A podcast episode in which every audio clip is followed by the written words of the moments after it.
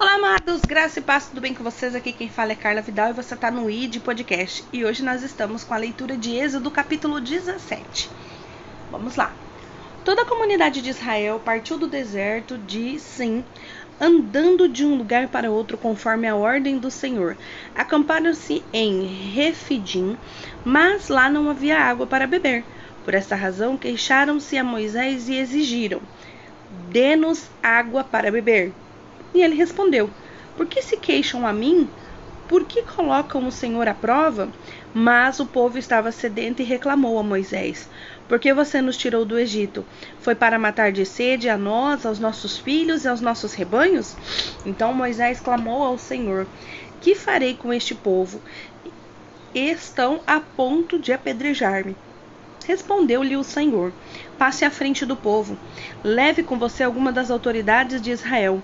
Tenha na mão a vara com a qual você feriu o Nilo e vá adiante. Eu estarei à sua espera no alto da rocha do monte Horebe. Bata na rocha e dela sairá água para o povo beber. Assim fez Moisés à vista das autoridades de Israel e chamou aquele lugar de Massá e Meribá, porque ali os israelitas reclamaram e puseram o Senhor à prova, dizendo: O Senhor está entre nós ou não? Sucedeu que os amalequitas vieram atacar os israelitas em Refidim. Então Moisés disse a Josué: Escolha algum dos nossos homens e lute contra os amalequitas. Amanhã tomarei a posição no alto da colina com a vara que Deus com a vara de Deus em minhas mãos. Josué foi então lutar contra os amalequitas conforme Moisés tinha ordenado.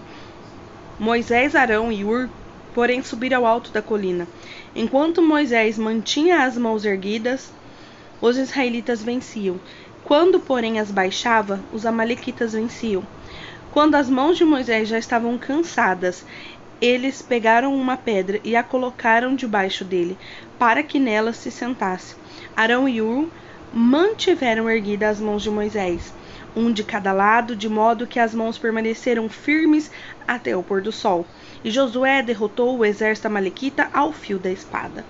Depois, o Senhor disse a Moisés: Escreva isto num rolo, como memorial, e declare a Josué que farei que os amalequitas sejam esquecidos para sempre debaixo do céu. Moisés construiu um altar e chamou: O Senhor é minha bandeira.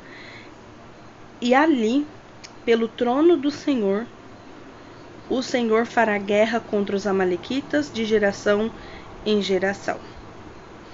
É, aqui na minha Bíblia está dizendo que Massá significa aprovação e Meribá, rebelião. Então, é, o que, que eu tiro daqui, deste lugar, né?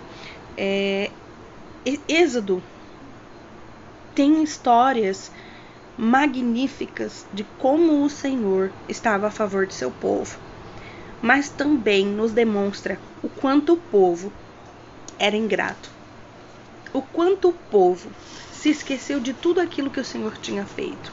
O quanto o povo se esqueceu dos anos em que ficaram na escravidão, que ficaram sofrendo debaixo do jugo de Faraó.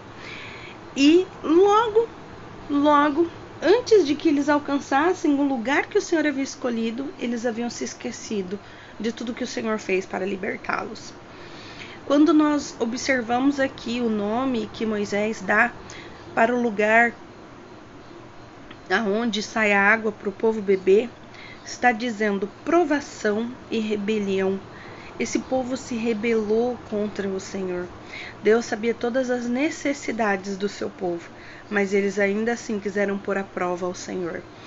É, eu sempre olho essa passagem que fala sobre Moisés com os braços erguidos ali com a vara. Nós precisamos perseverar no Senhor. E quão é importante termos pessoas ao nosso lado que nos ajudem.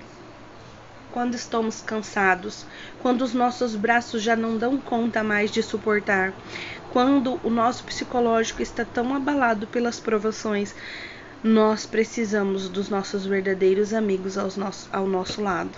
Nós precisamos dessas pessoas de Deus para segurar em nossas mãos e nos ajudar.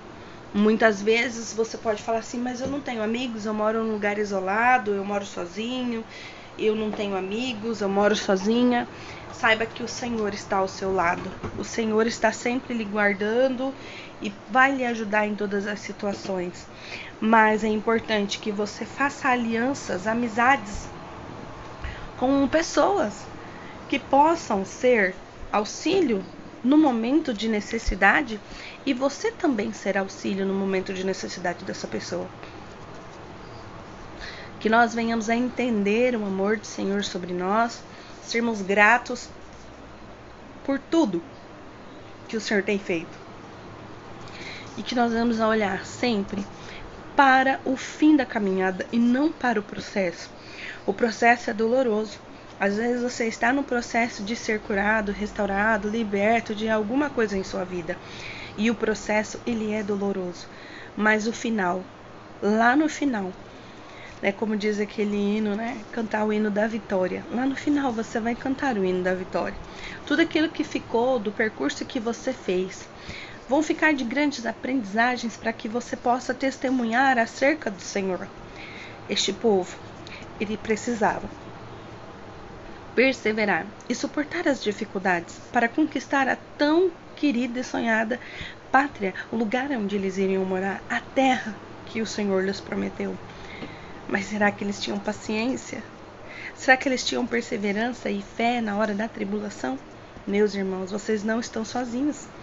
Todos nós passamos por algum tipo de provação até que sejamos aprovados como obreiros do Senhor.